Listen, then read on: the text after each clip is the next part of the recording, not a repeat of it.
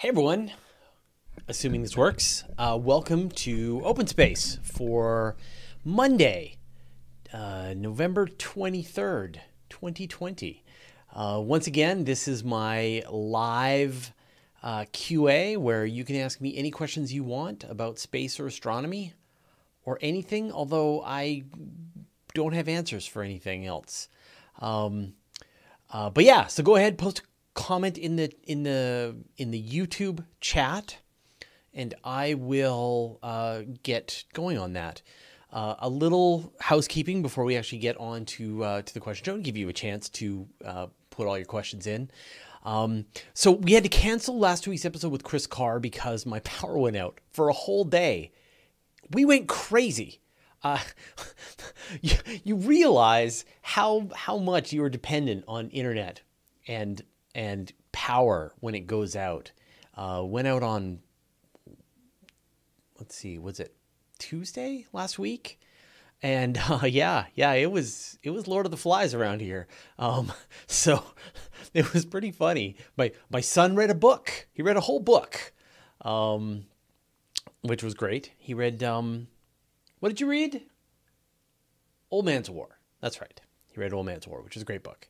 Um, and uh, yeah, and I read a bunch of stuff, and and we mostly we just and then the and then the internet went out, and then we just we just I went for a lot of walks. We just waited.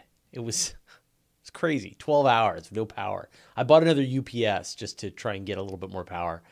Um, yeah, Zapfan Zapfan saying like jerry rig power from the Leaf. I wish I should be able to just plug my car into my house and have backup power, but um, yeah, Arjone sounds like the power should go off more often.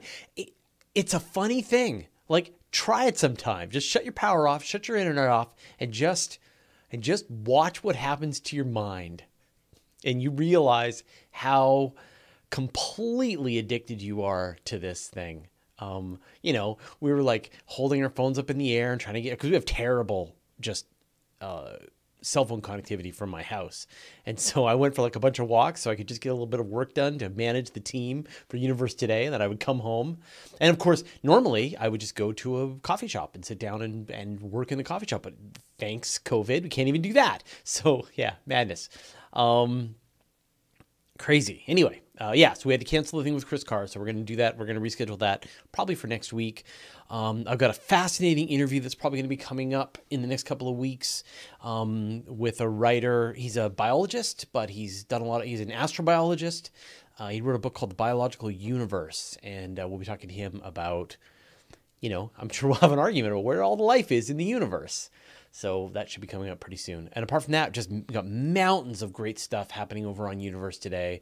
Uh, new episode of Astronomy Cast, great interview on the weekly space hangout last week with the uh, project manager of the the Titan Dragonfly. So if you want to hear about the Dragonfly, check out the most recent weekly space hangout. So we've got lots of good stuff uh, come out and lots more good stuff coming down the pike. So, all right. Um, let's move on uh, to the question portion of the of the show. Um, Malmer asks, uh, "How much longer will the Earth be habitable?" Uh, now, so you have to kind of define what you mean by habitable. Now, we know that the sun is going to be turning into a red giant in the next, I don't know, five plus billion years. So uh, we've definitely got a hard stop at the end when the sun bloats up into a red giant and maybe consumes the Earth. If it consumes the Earth, then the Earth is definitely toast. So we can definitely, you know, put a really hard stop right there. But the reality is that the sun is heating up all the time, very slowly. Um, and over about the next 500 million to about a billion years, the sun will get so hot that it will increase the temperature on Earth and get it to the point that all the water boils away and the surface of the Earth is parched and dry. And so and that has nothing to do with global warming. You know, that's that's a that's a long scale thing, not the uh, the short you know the short term that we're seeing right now um, but yeah so we're looking at about 500 million years to a billion years and and what's going to happen is that is that life will go in reverse so about 500 million years ago, we got some of the larger animals, larger life forms, and to the kinds of, you know, the vast variety of life that we see now. And then as the temperature goes up and up and up, then the size of the animals, the kinds of plants that can survive will change and simplify. And then eventually it'll just be bacteria living underground um, for the for the far far future. So and like I know it's funny, right? Because we go we have this sort of existential crisis when we hear that that the earth is going to be that we thought we had 5 billion years, but now we've only got 1 billion years. And you're just like, "Oh no." Um it won't matter to us, right? Obviously, we're we're going to be gone in 100 years. So um, except for me, of course, with my robot bodies, but for the vast majority of of of life on Earth, um, we're not going to last that long, uh, except for me blue whales. Anyway, um, so it's so, it, so I always find it so funny when we sort of that the fact that that we've only got a billion years left sort of causes this existential crisis in people. All right. Let's move on. Ted Kraus asks The Great Conjunction is almost here. How long has it been since the all planet conjunction? An all planet, I have no idea how long it has been since we've had an all planet conjunction. Um, but a conjunction as good, because you can sort of imagine there's different versions of it. Like the one that's coming up and this is important. I took this question not because I knew the answer to your question, because I want to just talk about the conjunction, um, which is uh, in December, you're going to get Saturn and Jupiter so close to each other in the sky that they will essentially be visible in a single telescope eyepiece. And and you'll just like look in the eyepiece and you'll see both of them side by side, which has not happened for about 800 years. So this is big. But the part that's kind of crazy is that is that the planets are already their moons are already starting to intermingle from our perspective as they're getting closer and closer in the sky because it's only about a month away for this to happen. And so pretty soon you're going to look and you're going to see some of the farthest to the left moons of one planet overlapping the farthest to the right moons of the other planet. It's going to be kind of crazy. So it's a pretty special time on on on what's happening. Um, and I, people are going to freak out. Like people are going to get really excited about it. And I've been excited about this for years now. And of course, as we get closer and closer, we're going to try to reveal this during the star party. But buckle up. It's going to be great. And figure out a way. I mean, obviously, we'll bring it to you in the star party. We will do everything we can to have a special star party where we just live stream the conjunction. But but I think for anybody else, um, you know, if you want to see this with your own eyeballs, figure out a way to do it so that you can see it because it's going to be really special and you're never going to get a chance to see this again. Um, but um, you know, when has there been a time when you've been able to see Saturn, Jupiter, Mars, Uranus, Neptune, Mercury, all in the same eyepiece? Venus? Um, I, I can't imagine a time that that would have happened, um, but it would be pretty amazing to see. Um, but it's just like there can be different versions of how close they would be. You know, they might be all roughly in the same area as opposed to really tight, but this is just really tight. They're just going to be side by side. So, um, so anyway, about a month away. Stay tuned. It's going to be big. It's going to be the big. I think it's to be one of the big events of the year, of the decade. All right. Vegeta AFH. Hey, Fraser, do you think that nuclear power is a good option in space? Uh, so there's kind of two parts to this question. One is nuclear power as a propulsion system, and the other thing is nuclear power as an energy system, which could also be a propulsion system. So uh, the one idea is to use like a fission reactor, like like exists down here on Earth, but you put it in space and you use that to heat up some kind of propellant, like hydrogen, that you blast out the back of the rocket at a very high velocity. And this has been tested here on Earth, and it works really well. Um, very efficient, very high thrust. Uh, would would shorten travel times, but the downside is that you've got to uh, you know, you got to be running a fission reactor that is blasting out potentially radioactive hydrogen. So it works best in space. So it might not work that well down here on Earth, or it will have health risks if you fire off too many of these nuclear rockets from Earth. But once you're out in space, space is huge. Who cares? So fire your nuclear your nuclear rocket and blast your way across the um, across the solar system. The other method is to run a nuclear reactor to produce electricity. And of course, we do that down here on Earth. Uh, there are ways to do that in space. Um, the, the, the Soviets back in the day launched a bunch of, of satellites with nuclear reactors on board, and they, and they were proven to work. One crashed into the Arctic here in Canada. Uh, didn't go over so well. Um, the Americans, I think, have launched one. Um, but for the longest time, it was sort of, you know, after the sort of nuclear panic, people were like, okay, we don't want to, um, you know, with, with like Three Mile Island and things like that, people didn't want to have anything to do with nuclear reactors. And then um, sort of there's been a growing interest. And in fact, NASA in the last last couple of years is starting to consider this idea of a, uh, they call it the kilopower.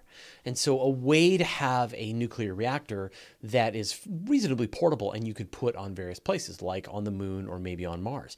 And as you get farther and farther out from the sun, your ability to gather sunlight just goes down. Um, you know, you've got to have solar panels out at Jupiter that are like 25 times bigger than the solar panels that you can use here on Earth. Mars has, you know, is, is less efficient than Earth, better than better than Jupiter. But really Jupiter is the is the farthest you can go without some other kind, you know, a nuclear power system. And so you could use an, an RTG like what's on the New Horizons and Curiosity and those spacecraft, or you could use some kind of nuclear reactor that's producing the electricity, and it's it, it will work great.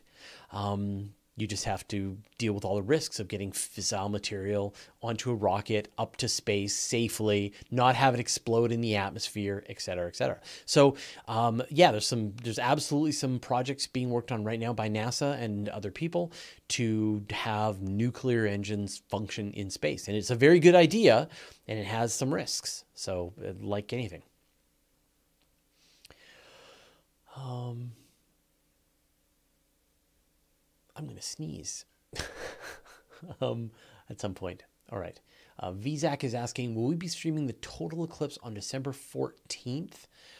Maybe. Uh, there's a total eclipse on the 14th? Huh. Okay. Maybe. I didn't know that was happening.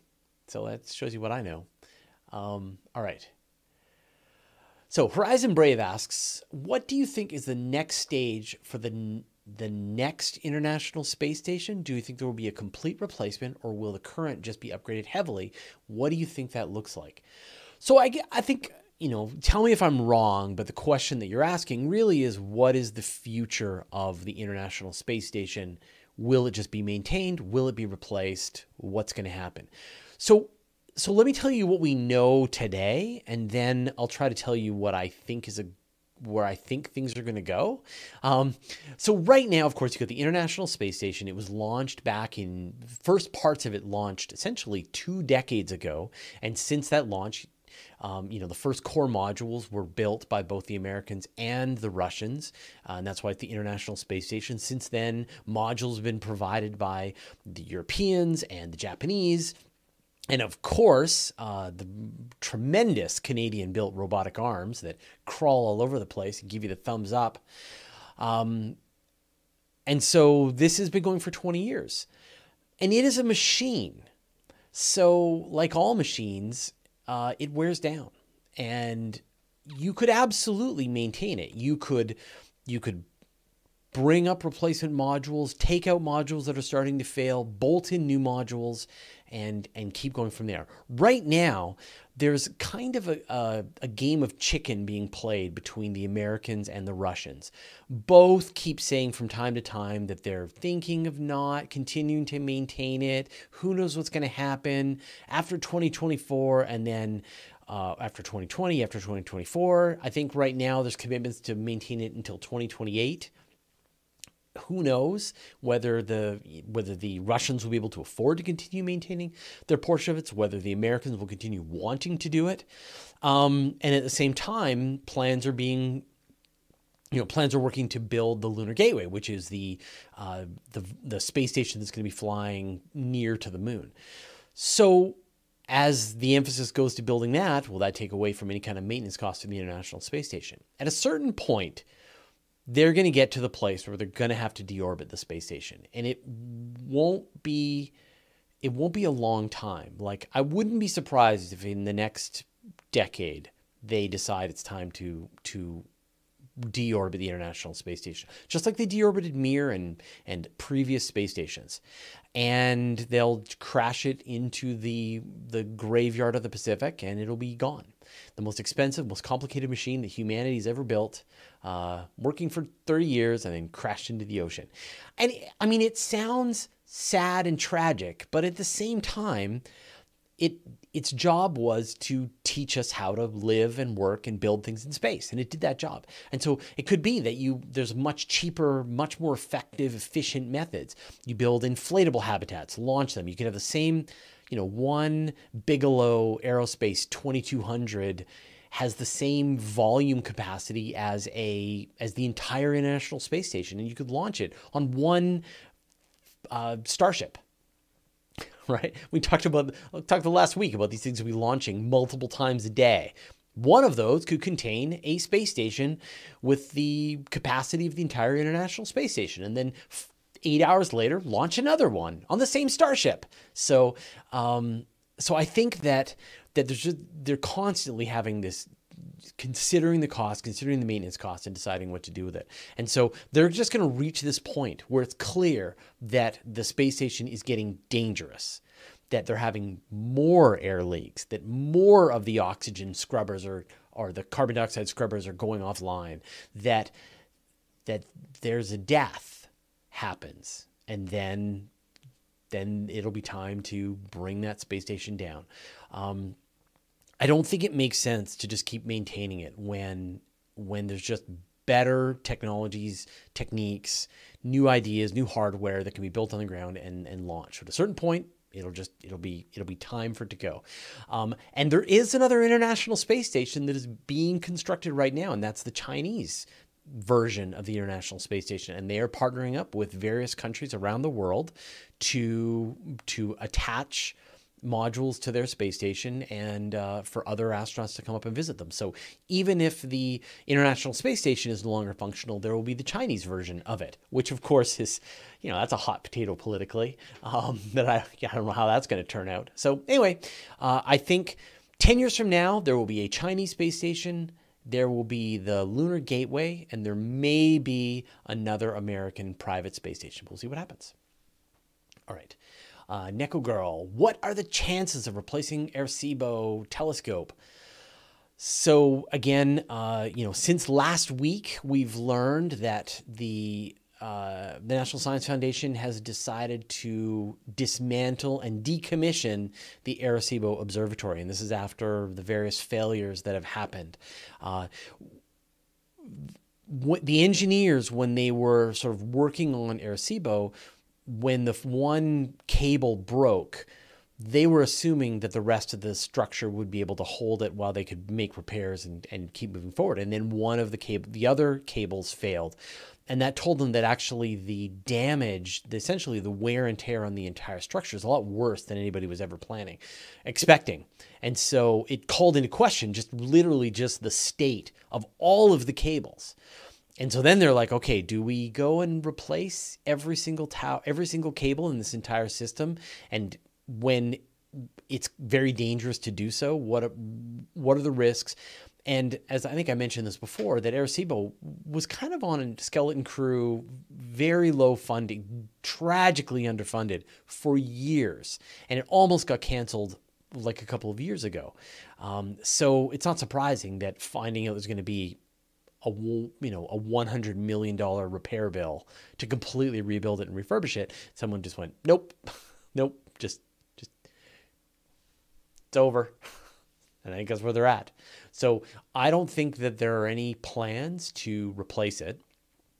Um, the, and and it's also not as necessary as it once was because there are new observatories coming online. Um, you know, of course, there's the Chinese. It's weird that we've got the same same solution. Uh, there's the Chinese Fast Telescope, which is uh, 500 meters across. So it's bigger than Arecibo, is the largest radio dish in the world, single radio dish in the world. Um, but you've also got the square kilometer array coming, which is going to be an incredible radio observatory, although it doesn't have sort of the same exact exact characteristics. And then of course we saw with the Event Horizon telescope that you can you can combine the light from multiple telescopes around the world to act like a single telescope that's a lot bigger. So I think if Arecibo was the only radio telescope on Earth, then they would absolutely be repairing it.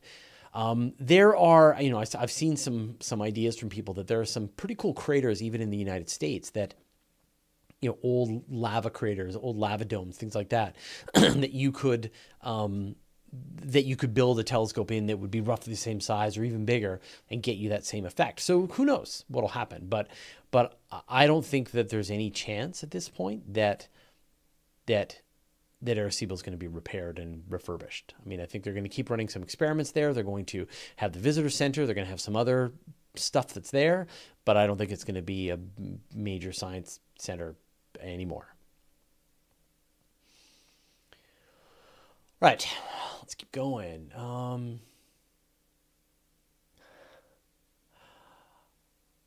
all right. Um, Bob Ohms. Fraser, why not at least let a satellite melt the ISS for scrap in orbit and turn it into trusses for a giant space telescope? That sounds so complicated. Um, like, the problem with getting things up into space has traditionally been the cost of the rocket you build a space station module for a couple of hundred million dollars, and then you spend a billion dollars to launch it into space.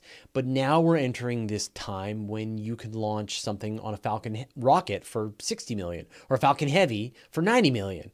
So the launch costs are coming down significantly. And that said, we don't have any technology for being able to um, to like melt down very complicated space, you know, something space station, you just like take the whole thing melt it down into slag.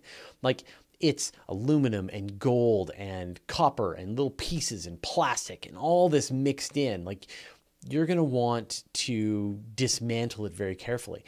I can imagine a a future where they like one possibility is they could raise the orbit of the International Space Station.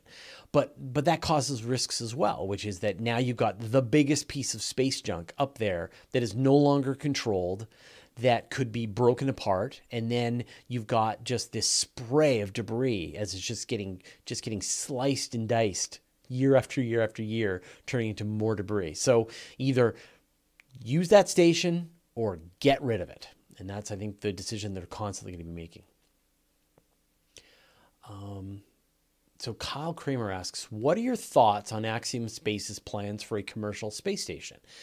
Um, so, I mean, in case you didn't know, um, Axiom is planning to put a commercial module onto the International Space Station, and I think they've also talked about having their own space station. Um, I think that trying to build a private space station right now is still a little premature until there is a an inexpensive launch system. So even the Falcon 9, Falcon Heavy isn't cheap enough to make a truly commercial space station economically feasible. Um, when you think about the uh, the expense that went into building the International Space Station, the costs that were involved to get the astronauts up there, it's really really expensive. Um, so I mean, right now it's going to be this sort of public-private partnership where they attach mo- a module to the International Space Station and then they lease out parts of this for private use, private experiments, rich space tourists. But I think you're going to run out of rich space tourists once something m- much cheaper starts to fly, like say Starship. Then you can readdress all of the costs. But right now, in the expendable launch market world, I can't imagine a completely private space station being economically viable. It's kind of like what happens with asteroid mining companies, right? They all just go out of business. So I, um, yeah, I'm, I'm, uh, I'm not, I'm not bullish over the short-term prospects of of a private space station.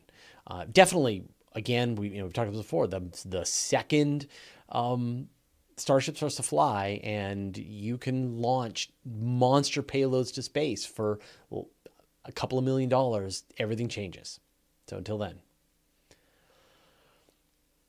Um, Eric one, uh, would they bring it all down at once or detach the various modules and deorbit them separately? Wow, we're just having this is the International Space Station, the, the end of the International Space Station episode. Um, so they would bring it all down in one piece. So there is a place in the Pacific Ocean which they call the Pacific Graveyard.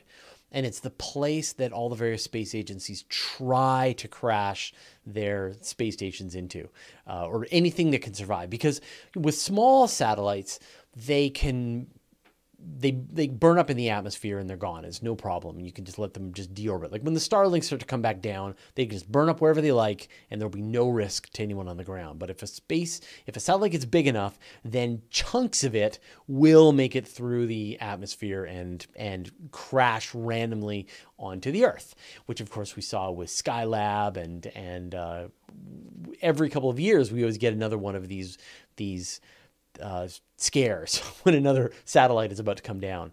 So you would just take the whole thing, just like Mir, you put a bunch of rockets on it, and you would time things perfectly so that the whole thing deorbits nicely and goes straight into the Pacific graveyard. You'd warn everybody to stay away from it, and then it would just burn up. It would be incredible. Like when the space station burns up, it'll be a sight to behold, and then it will just all go right into the ocean, and then that'll be that.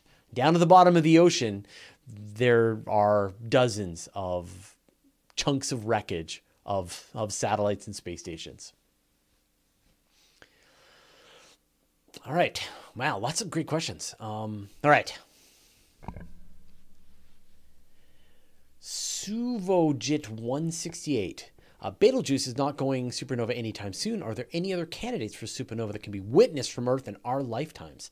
Um, yeah, well, there are a bunch. Um, Betelgeuse, we've learned fairly recently that Betelgeuse is actually a lot closer than we thought. And so it's not as close to the end of its life as we thought. And so maybe it's going to be an extra couple of hundred thousand years before it actually explodes. So I know every time you see it, you just like, you stare at Betelgeuse and with your mind, you're like, come on, explode already.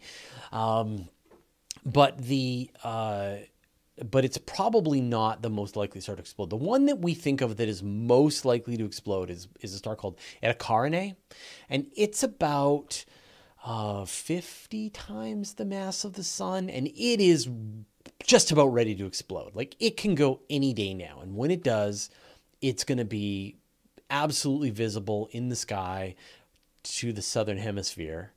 Um, in fact, uh, you know, for a while there, it used to be one of the brightest stars in the sky, and then it became a lot dimmer, either surrounded by dust or maybe it, you know, whatever was making it bright, it had flared off a bunch of, times and has gotten a lot dimmer. But you can see some Hubble Space Telescope photos of of like just the cool clouds of nebula around it, and it's you know, it really looks like it's about to explode. So that's the one that's probably going to go. Um, but the you know the one that happened most recently, the one back in the 1980s, supernova 1989 A, 87A, um, happened in the Large Magellanic Cloud, and it was about 180,000, 170,000 light years away from us, and that is one of the most active supernova factories that we know of, and so it was no surprise that we saw one there. So I wouldn't be surprised if we see another one in that area um, before we see one closer to home here in the Milky Way, which is too bad because, like, like I want to see another bright, really bright comet. I've, I, you know, I really, I want to see another. I want to see a full-on meteor storm. Uh, I've seen pretty great auroras, but a supernova that would be great. I'd love to see that. Yeah, Bill Sugden is saying in the chat, any day now means sometime in the next few thousand years. Yeah, yeah, that's what any day now, any day now, astrophysically speaking, is sometime in the next 100,000 years or so. Um, all right.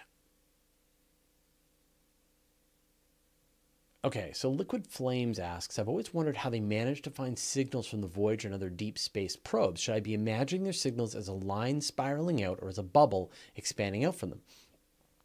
So, when you look at the Voyager spacecraft, look at a picture of the Voyager spacecraft.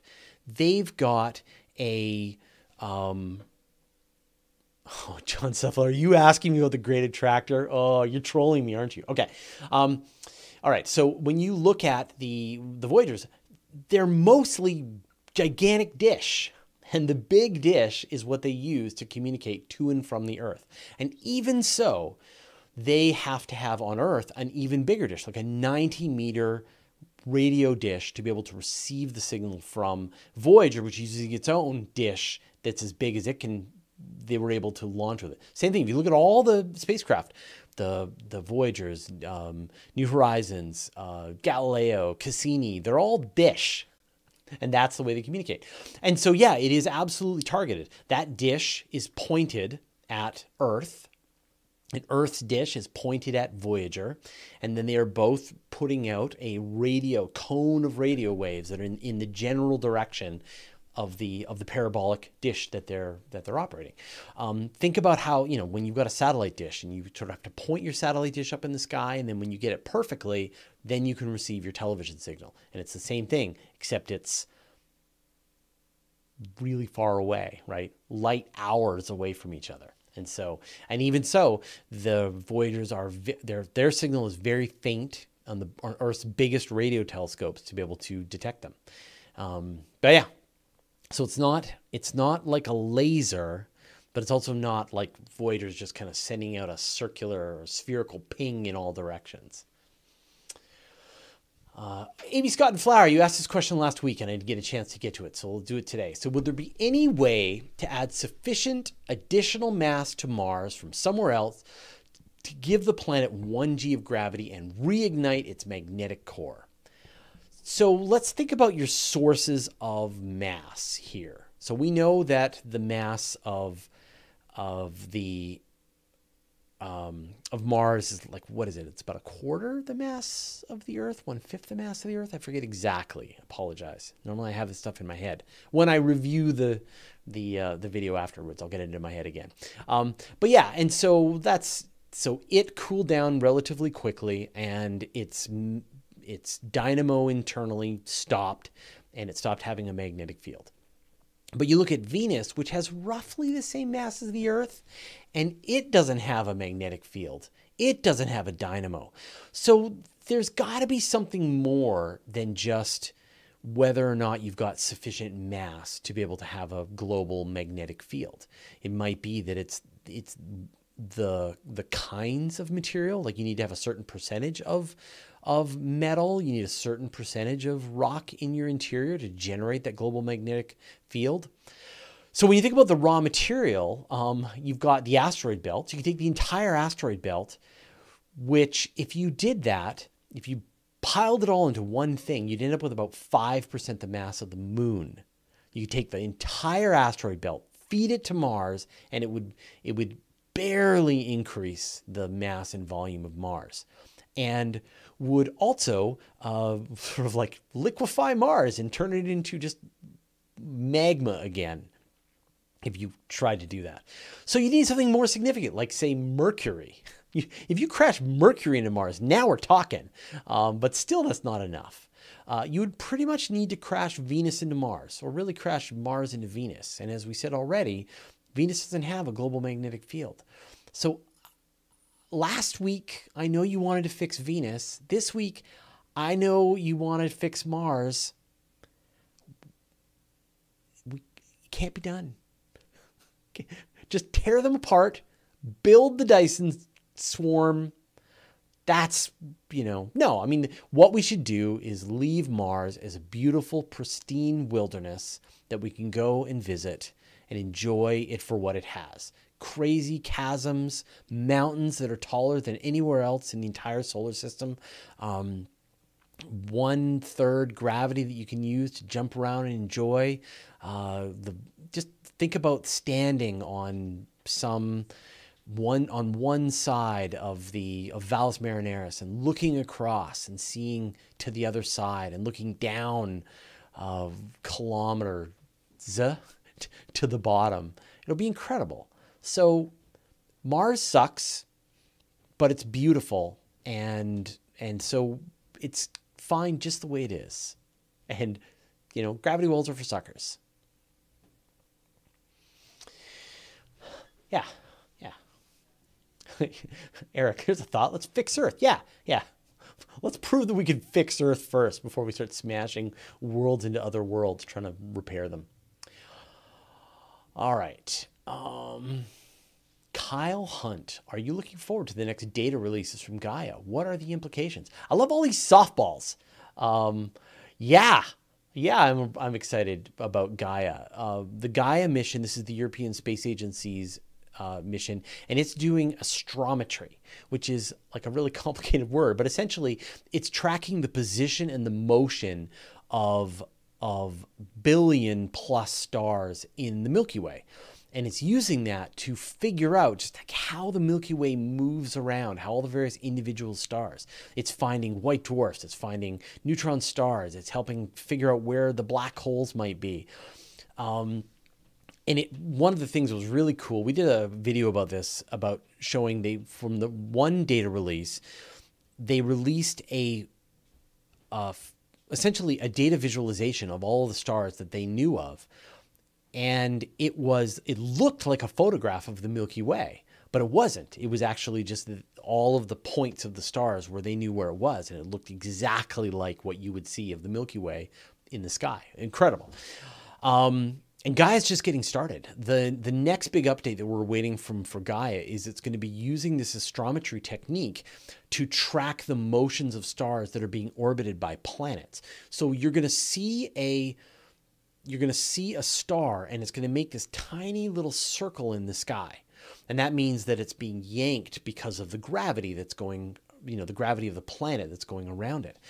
And it's expected, and this is the part that you just like like just let your mind roll with this to find tens of thousands of planets. So so we may find that in the next decade or so, we've got Kepler told us about several thousand, maybe TESS finds a few thousand, and then Gaia tells us about another 50,000 planets that, that people will go and observe. But the other part that's really crazy about it is that you've got, like, with all of the stuff from TESS and Kepler, you've got to have this perfect lineup. You've got to have star, planet passing right in front of the star so that we can so that we can see it. If the star is like a little bit above or a little bit below the planet, then we we can't tell that there's a planet there using the transit technique or the radial velocity technique. But with the astrometry technique, you just look at it sideways. And so even if if it's you know a little bit turned in different ways, I apologize for the people in the in the com in the listening to the podcast. Um, you you know as you at, at many angles you'll be able to detect this star being wiggled back and forth by the planet that's orbiting around it and then you use that as targets for going after the direct imaging technique, which is what you're going to get from, say, James Webb Space Telescope or the HabEx telescope or things like that. So you're going to get this kind of one two punch. You're going to get the next big data release from Gaia that's going to say, okay, everybody, here are 50,000 planets. Here, here are 50,000 stars with planets that we know of.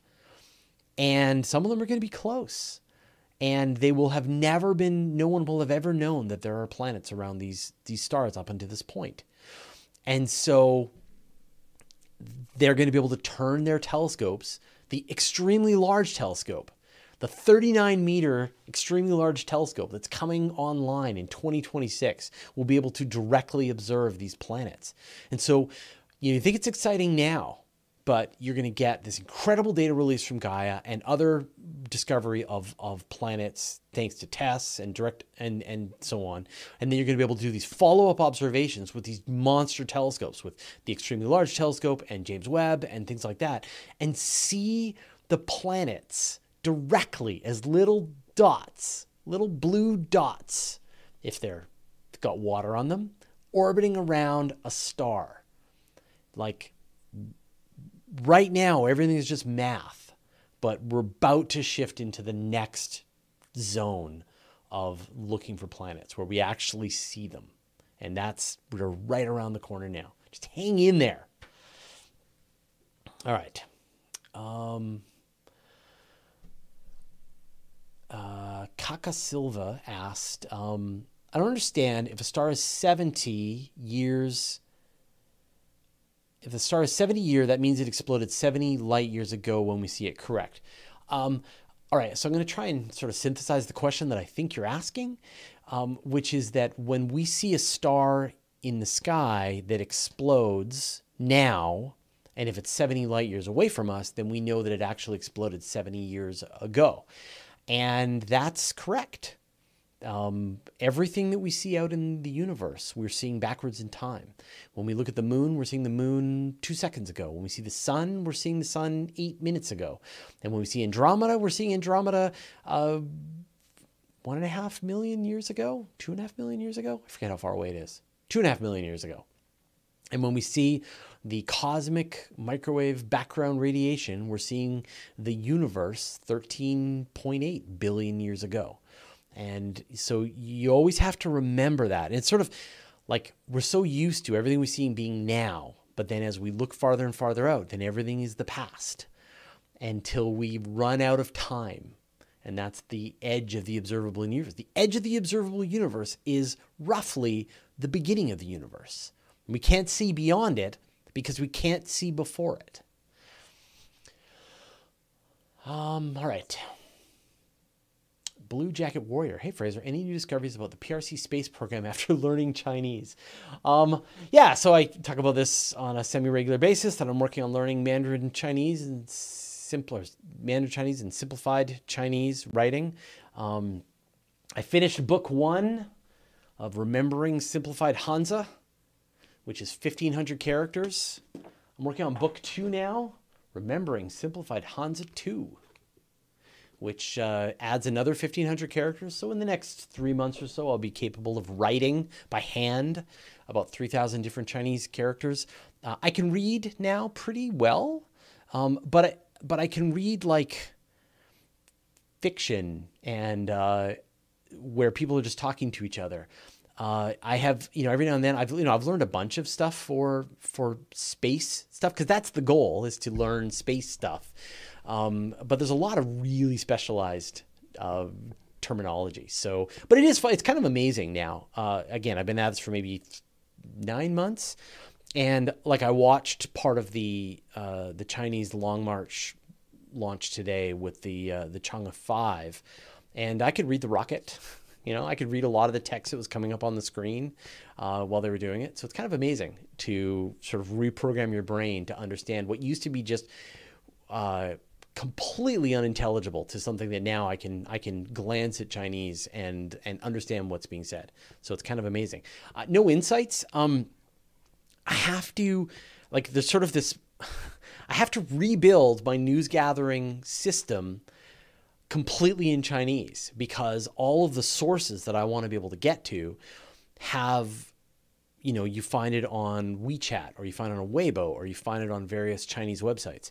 And you have to be able to read this stuff and be able to navigate this stuff around and know which links to click and, and understand where to go and what to see. And then you listen to an interview and you got to be able to listen to what people are saying and understand what they're talking about. And what they're talking about is very technical. So, so my guess at this point is, you know, I'll be able to watch just like Chinese romances which are like the easiest ones. I've I've sort of parsed out all the text, and I find that like sappy Chinese romances are the ones that are the most accessible to me right now in terms of just understanding what people are talking about. And then I'm going to try to shift into um, news, specifically kind of science news, and build up all that vocabulary. Um, and then be able to then shift into being able to understand fairly, you know, science related information and be able to communicate. So I, I figure I will be useful for you in this capability. I'll have this capability come online in probably another two years or so. I'll be able to start doing some some useful stuff in Chinese. So it's it's still gonna, it's a long haul. This is a tough one. Uh, so. um, and Fla- Flower, Fraser Loki forcing the demise of the West and having to move to Asia when the CCP falls. No, I I think it's just, I mean, you know, I want to keep my brain active. And so I want to give myself a rough challenge, but also, um, uh, you know, they launch half the rockets in the world at this point. They're building a space station. They're sending missions. They're sending a sample return mission to the moon. Uh, they're going to be sending humans to the moon. It seems important to understand their that that language. So, I think it's kind of fun. And Rich Wilson says, yeah, Fraser with Chinese, Pamela with Russian. We're doing well with the international. Uh, Six Bob Ohms is saying it would be cool to learn Indian too. Uh, ISRO is legit. Absolutely. ISRO is incredible. I mean, the, the work that the Indian Space Agency does is great. Um, fortunately for the rest of us, they do a really good job of, of putting out all their information in English. I mean, uh, you know, so they make it too easy on us by communicating in English and making it really accessible. Uh, Japanese would be cool too, but I'm like, I'm not going to try and learn more languages. One is tough. All right. Um, AAU, do you think that the TMT will be built at its planned location and should it be? It seems like momentum is on the side of the protesters. Any other places where it could be built? So you're talking about the 30 meter telescope, and this is the telescope that was originally planned to be built up at Mauna Kea with the rest of the big telescopes there. And, you know, they ran afoul of the sort of, of local people and local customs and uh, sort of incomplete treaties, and uh, you know it's a mess. And the protesters caused a lot of sort of um, they brought a lot of light to the situation and made it a really big controversy that has now stalled the development of the TMT. Um, you know, it was the it was the main thing that we were talking about when we were at the at the American uh, Astronomy Society meeting in Hawaii uh, earlier this year, like forever ago, um, and and I was actually great. I got a chance to sit down with like one of the main people. I got a chance to talk to like the one of the main people who is like one of the local not protester exactly, but sort of one of the local politicians. But but he was um, Hawaiian origin, Native Hawaiian, and sort of had a really great nuanced view about what was going to be happening and and why it was handled so poorly and and and what he thought it would take to be able to move everything forward. And I got a chance to talk to the astronomers and you know sort of technically, and where I think we stand right now is is I don't think it's going to get built in Hawaii. I think that that it's going to the alternate site is the Canary Islands in in Spain, where you know most of the rest of the north northern hemisphere giant telescopes are built, and according to the astronomers, it's worse, but like a little less worse, like or a little less good. Like it's not terrible to put it in the Canary Islands. It would be perfect in Mauna Kea. It'll be fine at the Canary Islands. Good enough. And of course, Spain has said, bring it. Let's do it. We're ready. you know, sign sign these papers and let's get building the 30 meter telescope. So I think that that at a certain point, the the the protests aren't going to go away. The getting it built wasn't handled well and now they're paying the price. And I think I think it's going to collapse, and they're going to move it to the Canary Islands because I think it just it just made you know there's no controversy. Um, it's still a great scientific site for a big telescope. Um, I think we're going to see the Canary Islands be the main site of large observatories for the northern hemisphere. It's really too bad. I mean, the the southern hemisphere sites in Chile are so good. Uh, the northern hemisphere just doesn't hold a you know candle compared to what they've got in the southern hemisphere. The Atacama Desert, which is like super dry but also really high up, it's perfect. There's no other place on Earth that's as good. Well, okay, Antarctica is the best. If you want to, if you want to build a telescope, you put it in Antarctica. That is the best place. It's just the worst place for humans to survive. Um, John Suffield, can you see greater cooperation between various space agencies despite political boundaries between NASA, China, Russia, and ESA? Um, I I don't know. I mean, I think that we've now seen what is it? Eight countries sign the Artemis Accords, uh, and this is to define the rules for um, for exploring the moon. So you've got um, you know, Canada, the U.S., Japan, uh, Europe, UAE. I forget all the others, but not Russia, not China. The the International Space Station really wouldn't have gotten built without that inter- international cooperation. It really required the the capabilities of Russia, the capabilities of the United States, you know, as well as the capabilities of other countries, as well as just more money to pay for everything to get built. And it just probably would it would not have gotten built in the in the scale that it got built without that international cooperation. Um, but it's not necessary. It's helpful, and I think we benefit from it in terms of just peace and cooperation, and that makes me happy.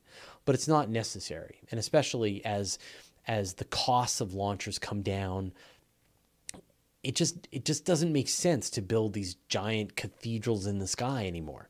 You uh, you launch an inflatable habitat and on a starship, and then six months later you bring it back down, fix it up, and launch it again. Like like and I, I, I feel like I kind of keep going back over this, which is that we just our brains are not ready to comprehend what a incredibly inexpensive launch system is going to do for how access to space works. Right now, you launch the Hubble Space Telescope on the space shuttle. It costs you billions of dollars to build it, costs you a billion and a half dollars to launch it. And then every time you got to repair it, it costs you a billion and a half dollars with highly trained astronauts to go up there and make repairs.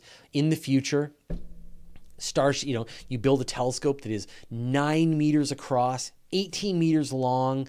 It just sits inside the Starship. You launch it. It works for a couple of months. Then you pick it up back again with the Starship, bring it back home, upgrade it, launch it again. So uh, it's just it's a different it's a it's going to be a different world. So you know I the level of international non cooperation, just in general, makes me sad. Like, I do think that. That the world is made a better place when there are freer borders, when there's international trade, um, when when people can live and work in in different countries, that they're not they're not bounded by where they happen to be born, where they happen to whichever laws they happen to be born into. Um, and I think that that we should have more collaboration just across this whole country. The, the the thing that makes the world the most peaceful place is is trade. In in you know you're not going to want to go to war with someone because you do all you do all this trade together. And I think that's one of the greatest sort of damping effects on on people being uh, grumpy with each other is the fact that they depend on each other. And so, more things that will make people dependent on each other, the better, I think. And and if you can have that with space flight, that's cool too. So, yeah, my preference would be everybody gets to go and be part of the Chinese space station and vice versa.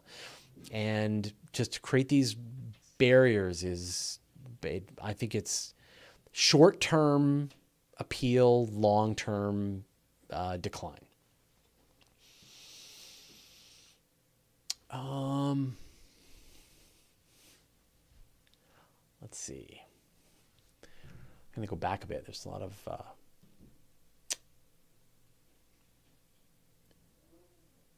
Uh, uh, Chris March is asking, how well is the quantity of mass energy in the no longer observable universe known?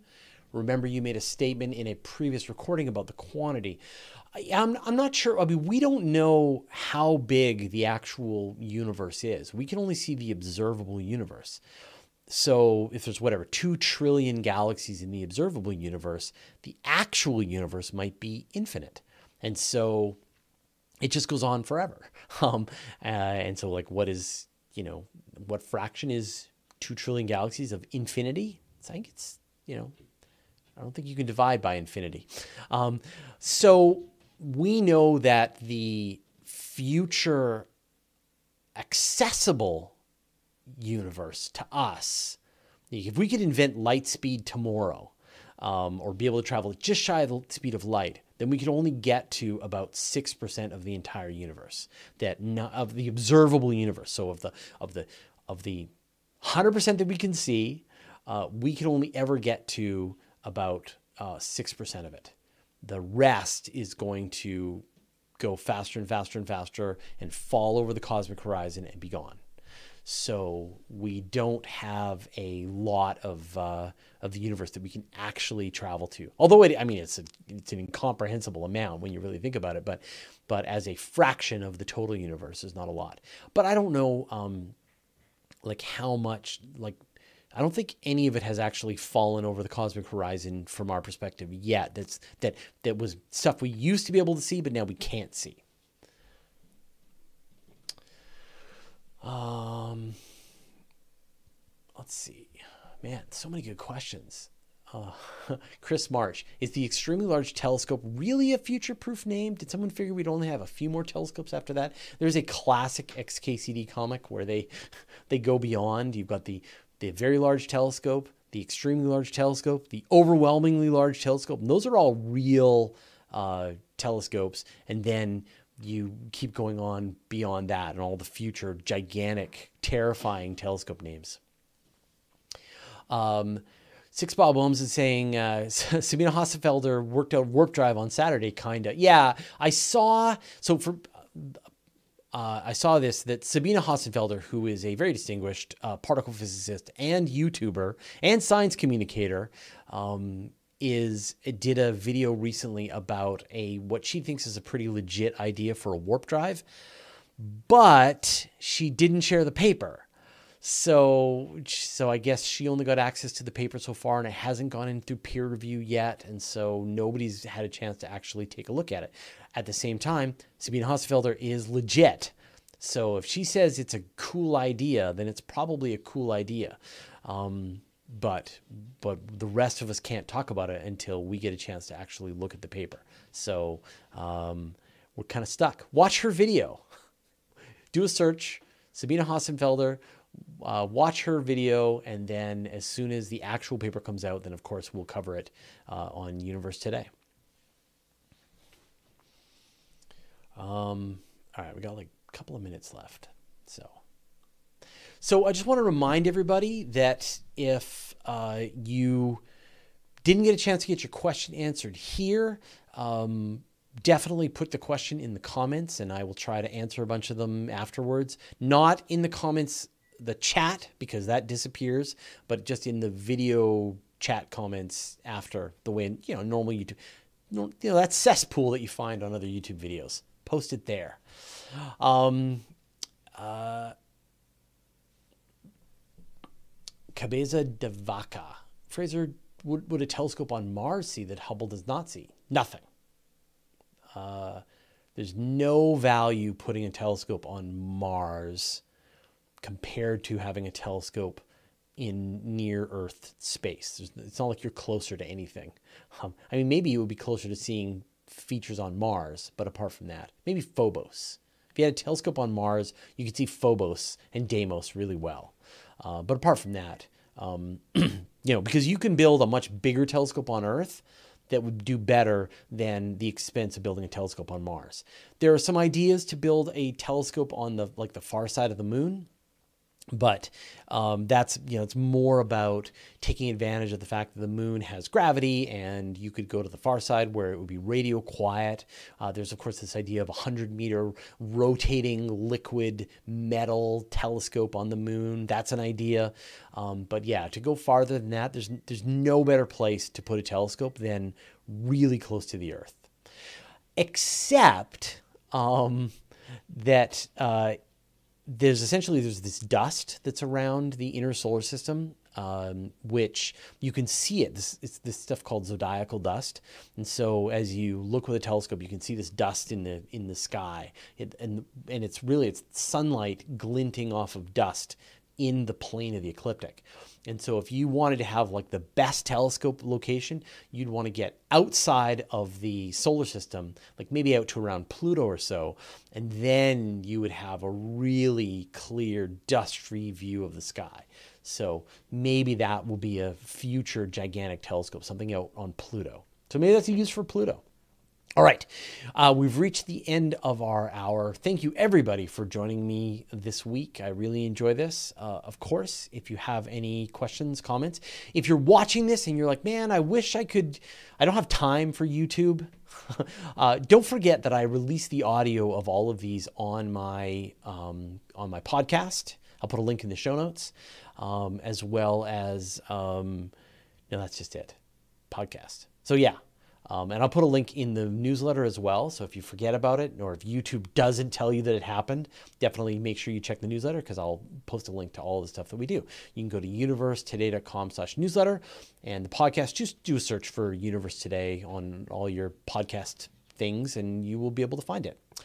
All right. Well, thank you, everybody. Thank you to the mods. Thanks to Nancy for posting all the comments over there. That was awesome. I really appreciate it. And uh, next thing that's coming up is the weekly space hangout on Wednesday. All right. We'll see y'all later. Take care.